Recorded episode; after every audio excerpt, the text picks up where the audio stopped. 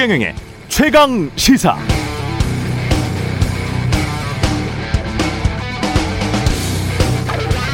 경제라는 것이 원래 경세 재민, 세상을 경영하고 사람을 구제하는 것이니까 결국 경제가 정치고 정치가 경제인데요.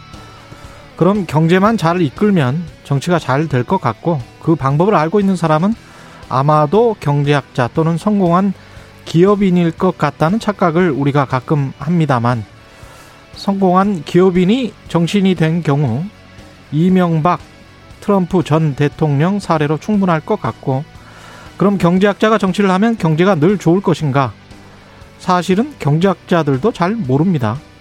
노벨 경제학상 수상자들도 투자 잘못했다가 완전히 망했고 경제학자들이 그렇게 경제를 잘 알면 자본주의 경제는 절대 위기가 반복되거나 경기 침체가 나타나지 않아야 하는 것인데 현실은 그렇지 않죠.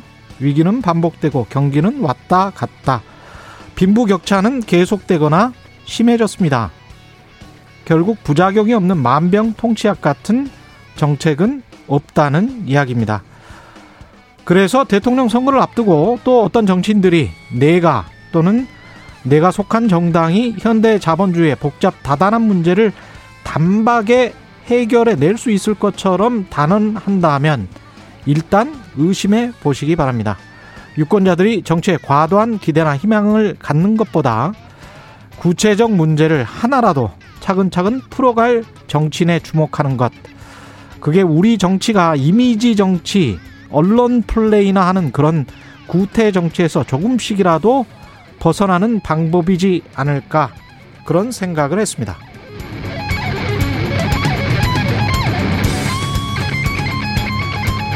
네, 안녕하십니까. 6월 15일 세상에 이익이 되는 방송 최경련의 최강시사 출발합니다. 저는 KBS 최경련 기자고요. 최경련의 최강시사 유튜브에 검색하시면 실시간 방송 보실 수 있습니다.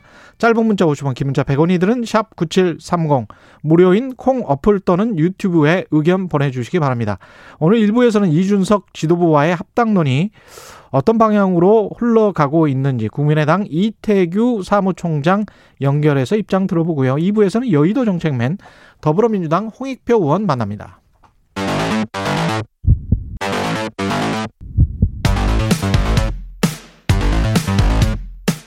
오늘 아침 가장 뜨거운 뉴스 뉴스 unboxing 네 뉴스 unboxing 시작합니다. 민동기 기자 김민아 시사평론가 나와 있습니다. 안녕하십니까? 안녕하세요. G7에서 한일 정상회담을 약식으로라도 하기로 했었던 건지 아닌 건지 이게 다시 논란이 되네요. 이게 우리 외교 당국자가 네. 밝힌 내용을 보면은 원래 하기로 되어 있었다라는 음. 설명입니다. 그런데 일본이 우리 한국군의 독도 방어 훈련을 실시를 이유로 취소했다고 이제 얘기를 하고 있는 건데요. 아, 어, 약식 정상회담 그 성격이고요. 예. 마크롱 프랑스 대통령하고 한 회담장에 마련된 라운지에서 문재인 대통령이 한 10분 정도 짧게 회담을 했거든요. 예. 그러니까 양국 실무선에서 이런 약식 회담을 하기로 했다라고 잠정 합의를 했다. 이게 우리 외교 당국자의 설명인데, 원래 신문선에서는 합의를 했다. 네. 예. 그런데 일본 쪽에서 우리 그 독도 방어 훈련을 실시로 이걸 갑자기 취소했다라고 지금 주장을 하고 있는 그런 상황입니다. 뭐 어떻게 봐야 되나요? 이게 네. 외교부 당국자, 외교 쪽 당국자가 이제 밝혔다는 이 얘기에 이제 워딩을 정확히 봐야 되는데 실무 차원에서 잠정 합의됐다 이렇게 얘기를 하고 있거든요. 예. 그러면 이게 일본 입장에서는 빠져나가기가 좋은 이런 이 얘기 아니겠습니까? 예. 실무 차원에서는 합의가 됐는데 뭐 그 윗선에서는 뭐 어, 거부가 됐다고 할 수도 있는 것이고 여러 음. 가지로 이제 빠져나갈 수 있는 그런 얘기인 건데 결국은 이게 만약에 어떤 형태로든 간에 정상회담을 어떤 형식으로든 간에 약속을 했는데 예. 일본이 일방적으로 그냥 거부하고 스가 요시히데 총리가 우리 문재인 대통령이 약속된 회담을 하기 위해서 이렇게 그곳에 갔는데 뭐 그냥 떠나버렸다 이런 음. 거면 엄청난 외교적 결례죠. 그런데 그렇죠. 이 워딩으로 볼 때는 그런 상황일 수도 있겠지만 또 아닌 상황일 수도 있는 거거든요. 그런 점에서 사실 이 전후 맥락을 같이 봐야 이 상황이 좀 총체적으로 이해가 될 것 같은데 음. 왜냐하면 이게 G7 정상회의 기간에 사실은 이제 이런 약식회담을 이제 하기도 하고 여러 정상들이 모여서 만나서 잠깐 얘기하기도 하고 뭐 이런 일들이 빈번한데 예. 이게 안 됐으면 또 안 된 대로 서로 간의 외교 프로토콜상 넘어갈 수도 있는 거지 않습니까? 그냥 그렇죠. 뭐안 됐다 서로 뭐 예. 여러 가지로 모색해봤지만 정상회담은 안 됐다 이렇게 음. 넘어갈 수 있는 건데 일본 쪽에서 이런 식으로 계속 보도를 하고 언론 플레이를 좀 했어요. 뭐라고 했냐면 음. 문재인 대통령 한국 쪽에서 좀 이렇게 정상회담을 어떤 형식으로든 하자고 계속 요구했지만 예. 우리가 원칙적으로 이 어떤 그, 어, 이 강제동원 피해자 문제하고 위안부 문제 해결책을 안 가지고 오기 때문에 우린 받아줄 수가 없어. 이렇게 하고 거부했다.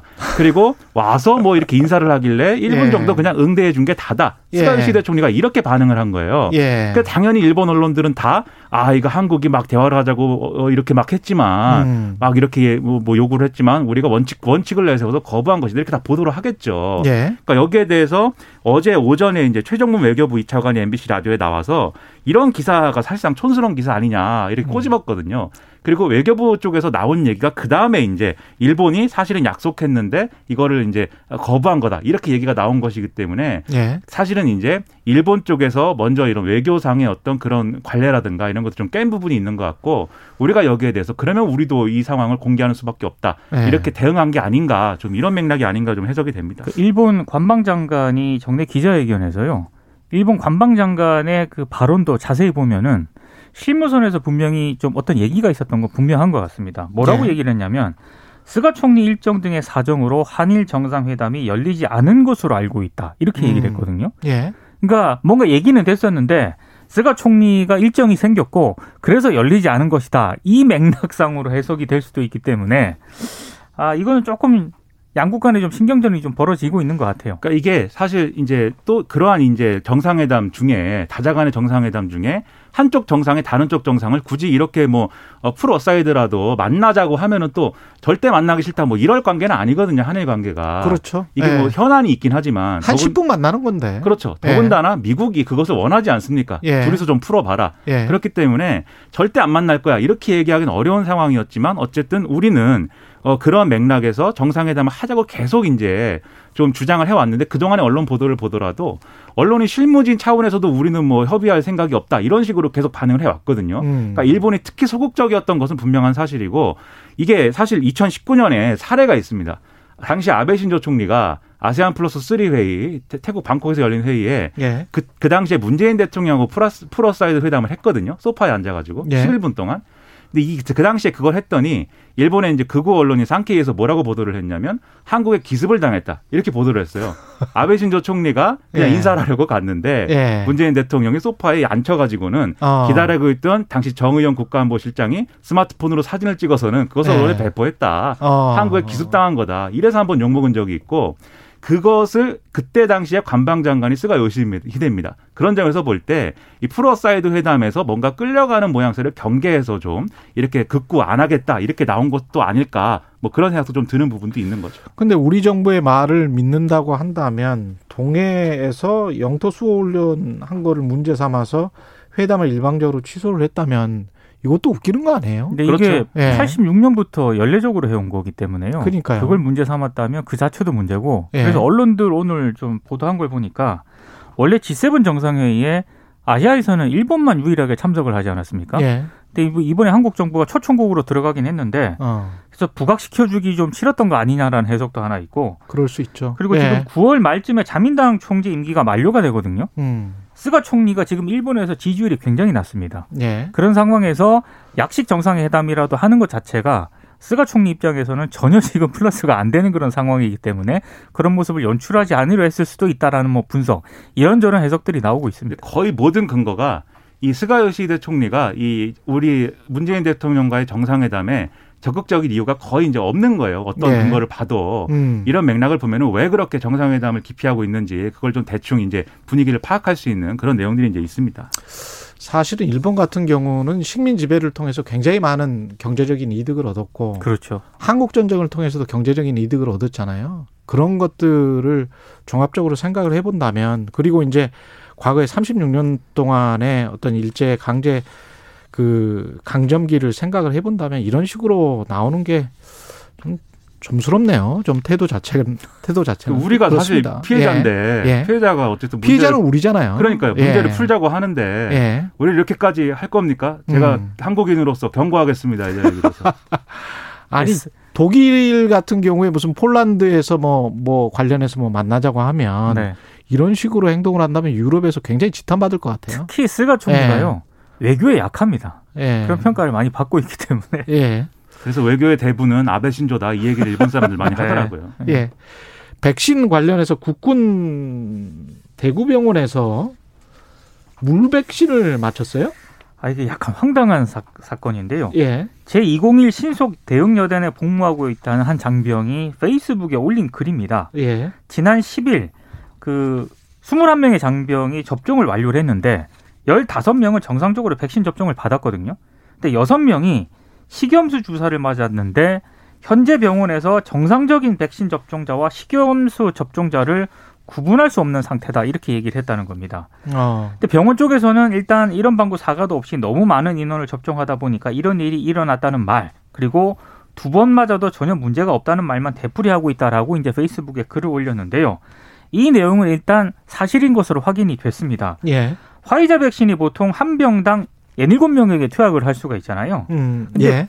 백신 원액이 담긴 병에 식염수를 주사기로 주입해서 희석한 뒤에 접종이 이뤄지는데 이런 실수가 발생하는 것 자체가 약간 이해가 안 되긴 합니다만 접종 담당자가 이미 용법대로 사용을 마쳐서 소량의 원액 잔량만 남은 백신 병을 세 병으로 착각을 했고요.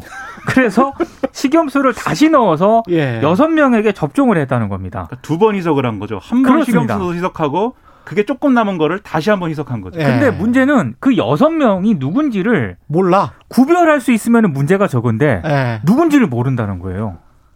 아이 뭐 어떻게 해야 되는 거야? 그래서 이 대상자들, 예. 이 접종 대상자들을 다 다시 맞춘다고 합니다. 그러면 21명인가 접종 대상자였는데 예. 여섯 명 빼면은 이제 그럼 15명이 그러면 두 번 맞는 거잖아요, 백신을. 그 짧은 기간에. 그렇죠. 그러면 그렇죠. 혹시 이게 부작용이 있지 않을까 좀 걱정스럽기도 한데 예. 다만 지금까지 이제 뭐 미국의 어떤 CDC나 이런 이제 권고 사항이나 이런 가이드라인 이런 것들을 보면은 예. 백신을 이제 그렇게 어, 짧은 기간 내에 기간을 지키지 않고 다회를 맞았을 때 아직까지는 이제 엄청난 부작용이 있거나 그렇진 않다라고 얘기를 하고 있어서 그 부분에 있어서는 그래도 조금 안심이 되지만 군대에서 이런 일이 일어나고 자꾸 이런 상황이 예. 뭐 어떤 면에서 보면 과거의 어떤 기준에 비춰보면 뭐 군대에서 일어날 만한 일이다라는 싶기도 한 그런 생각도 들면서도 예. 절대 일어나서는 안 되는 일 아닙니까? 특히 코로나19 팬데믹 국면에 백신 접종을 하는데 여러모로 지금 이해가 안 되는. 만약에 민간 병원이나 의원에서 이런 일이 일어났다면 소송까지 가겠죠. 큰일 납니다. 예. 바로 이것은 접종 그 위탁 계약 해지됩니다. 예. 그리고 21명 가운데 15명이 다 맞은 건 아니고요. 음. 어, 희망자를 또 손들라고 했답니다. 아, 그래서 재접종을 희망한 10명만 다시 맞는 걸로 정리가 됐습니다. 이게 좀 아직 젊기 때문에 좀 참아도 될 것 같기도 하고 왜냐하면 치명률이 우리가 계속 이야기를 하지만 30세 미만은 치명률이 지금 0이었잖아요. 그렇습니다. 예. 네. 한 명도 안 죽었기 때문에 이제 개인의 어떤 백신 접종의 이력과 그것을 이제 기준에 놓고 생각하면 뭐 그런 평가도 있을 수 있겠지만 군이라는 이제 집단에서 어, 어, 이 장병들에게 군, 군 장병들에게 접종을 해야 되는 이런 예. 상황에서 과연 이런 식으로 한다고 하면 믿을 수 있겠는가? 예. 이 군에 자녀를 보낸 우리 부모들이 과연 그렇죠. 안심할 수 있겠는가? 예. 좀 군이 신뢰를 좀 제고할 수 있는 이런 노력들을 계속 해야 됩니다. 이게 모든 면에서 이렇게 신뢰가 없으면 어떡합니까? 밥도 제대로 안 주고 뭐 밥을 제대로 안 준 거에서 너무 화가 납니다. 저는. 예. 아유. 이 과거 같으면 후진국들이 되게 군이 가장 뭐랄까요? 강하고 그렇죠. 정교화돼 있고 행정 효율이 가장 뛰어난 조직이잖아요. 네. 근데 선진국이 되면 될수록 민간 부분이나 기업 부분이 가장 이제 뛰어난 조직으로 음. 되잖아요. 우리도 점점 그렇게 돼가는 것 같아요. 그래서 다행스럽기도 하다가도 군이랄지 정부 쪽에서 오히려 민간 쪽에서 많이 배워야 된다. 그 이런 부분들은 그래서 특히 예. 군의 경우에는 과거의 폐쇄적인 관료제적인 그런 어떤 문화라든가 체제가 그대로 남아 있는 상황이 그렇습니다. 정체돼 있기 때문에 예. 군 개혁이 필요한 것 같습니다. 예. 지금 윤석열과 이준석 사이에 뭔가가 오고 가고 있습니까? 예. 그렇죠. 오고, 이게, 음. 오고 가고 있는 그런 상황은 분명한 것 같은데요. 예. 잘 오고 가고 있는 것 같지는 않습니다.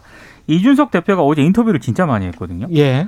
8월 중순 말이면 정치적 결단을 내리기에 충분한 시간이다 이런 얘기도 했고 음. 최근 약간 덜 주목받는 모습이다. 일자리나 경제 문제 등이 부각되는 상황이 올 수 있고 거기에 따라 각광을 받는 대선 주자가 조금씩 변할 것이다. 이렇게도 언급을 했습니다. 음. 그러니까 윤천 윤 전 총장에게 입당을 촉구하면서도 윤석열 윤석열 이른바 대소론 대세론이 끝까지 가지 않을 수도 있다. 이런 뉘앙스를 풍긴 건데요. 그러니까 윤 전 총장 쪽에서 이동훈 대변인 명의로 메시지를 보냈는데 예. 에, 국민의힘의 국민 한 사람으로서 관심이 크다, 기대가 크다고 얘기를 하면서도 입당과 관련해서는요 아무것도 결정된 것은 없다라고 또 선을 그어버렸습니다. 음. 그러니까 이게 윤석열 전 총장이 제가 볼 때는 좀 스텝이 꼬였다는 생각이 드는 게 예. 이준석 대표가 굉장한 어떤 어떤 뭐 여론조사상에 국민적인 지지를 얻고 어쨌든 제1야당의 대표가 된 거 아니겠습니까? 그 순간 이미 이제 윤석열 전 총장이 그동안 가졌던 어떤 대권 주자로서의 경쟁력이나 이런 게 약간 빛이 바래지는 측면이 있는 거고 이러한 이준석 바람에 사실 같이 손잡고 실려가는 모양새면 그래도 이게 좀 그래도 어떤 좀 난데 경쟁력을 살릴 수가 있는데 음. 전당대회 국면에 권성동 의원하고 정진석 의원을 만났거든요. 예. 이준석 대표를 지지하거나 이준석 대표에 가까운 인사들이 아니었지 않습니까? 굳이 그 사람들을 만난 어떤 그 전제가 있기 때문에 결국 8월까지 경선할 거니까 입당하시오라는 얘기에 대해서 지금 입당하겠습니다, 입당 안 하겠습니다 얘기하기가 어려운 조건인 상황에서 뭐라고 얘기해도 이준석, 윤석열 간에 뭔가 삐걱거리는 거냐 이런 해석이 나올 수밖에 없는 상황이 이제 돼버린 거죠. 다만 지금 조선일보는 뭐라고 보도를 하고 있냐면 예. 이달 말쯤에 윤석열 전 총장 본인이 공식적인 정치 참여를 참여할 것이고 음. 그리고 다음 달쯤에는 입당을 하지 않겠는가라는 야권의 관측이 나오고 있다 이렇게 얘기를 하고 있어서 입당을 한다 그리고 그게 아마 조만간 될 것 같다라는 얘기들은 여의도에서 점점 많아지고 있는 그런 상황인 것 같습니다. 근데 경제로 이슈가 변할 수 있다. 이거는 의미 있는 견제궁인 것 같아요. 그렇습니다. 예. 지금 윤석열 전 총장이 의원을 생각해 예, 그렇죠. 보면 유- 예. 윤석열 전 총장이 여러 가지 얘기를 언론에 간접적인 방식으로 하고 있는데 음, 대부분 제대로 된 메시지가 없어요. 그렇죠. 이 중심 있는 메시지가 없고 딱 하나 한 분야에 대해서만 제대로 된 얘기를 하는데 그게 수사 관련된 겁니다. 어떤 사건에 대해서 수사를 어떻게 하면 좋겠습니까라고 예. 얘기하면 계속 얘기를 한 것 같아요. 그 그거는. 본인 전공이니까. 그렇죠. 예. 그러면 역으로 생각해 보면 얘기를 하고 싶은데 다른 분야에 대해서는 메시지가 지금도 빈약한 상황이다라는 거 아니겠습니까? 예. 준비가 덜 됐다는 것이고요. 그러면 정치인인지 수사 평론가인지 지금 어떤 수준인지를 우리가 좀 판단해 봐야 되는 거죠. 사실 저는 이준석 대표가 여러 인터뷰를 통해서 한 발언 중에 윤 전 총장이 가장 강하게 반발한 게 예. 경향신문 인터뷰에서 한 내용이라고 생각을 하거든요. 예. 뭐라고 얘기를 했냐면 윤 전 총장의 공정 아젠다가 끝까지 갈지 확신이 없다 이렇게 얘기를 했어요. 이준석 음, 대표가.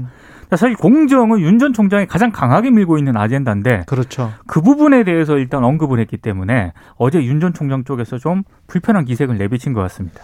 공정 아젠다가 뭐 누가 되든 간에 다음 대통령 뭐 5년 동안 계속 된다면 그게 어떤 식으로 나라를 망가뜨릴지 그렇죠. 저는 심히 염려가 됩니다. 음. 예, 공정이라는 가치가 잘못되면 포퓰리즘이나 공산주의 사회주의적인 생각으로 변할 수 있기 때문에 굉장히 위험해요. 근데 예. 이게 가장 걱정되는 건 뭐냐면 예. 어떤 사람의 공정한 체제는 반드시 음. 어떤 사람에게 불공정한 면이 되거든요. 지금 우리 그럼요. 사회가. 예. 그런 면에서 영원히 만족되지 않을 그러한 목표이기 때문에 음. 언제나 정치적 리스크가 아마 될 겁니다. 이 문제.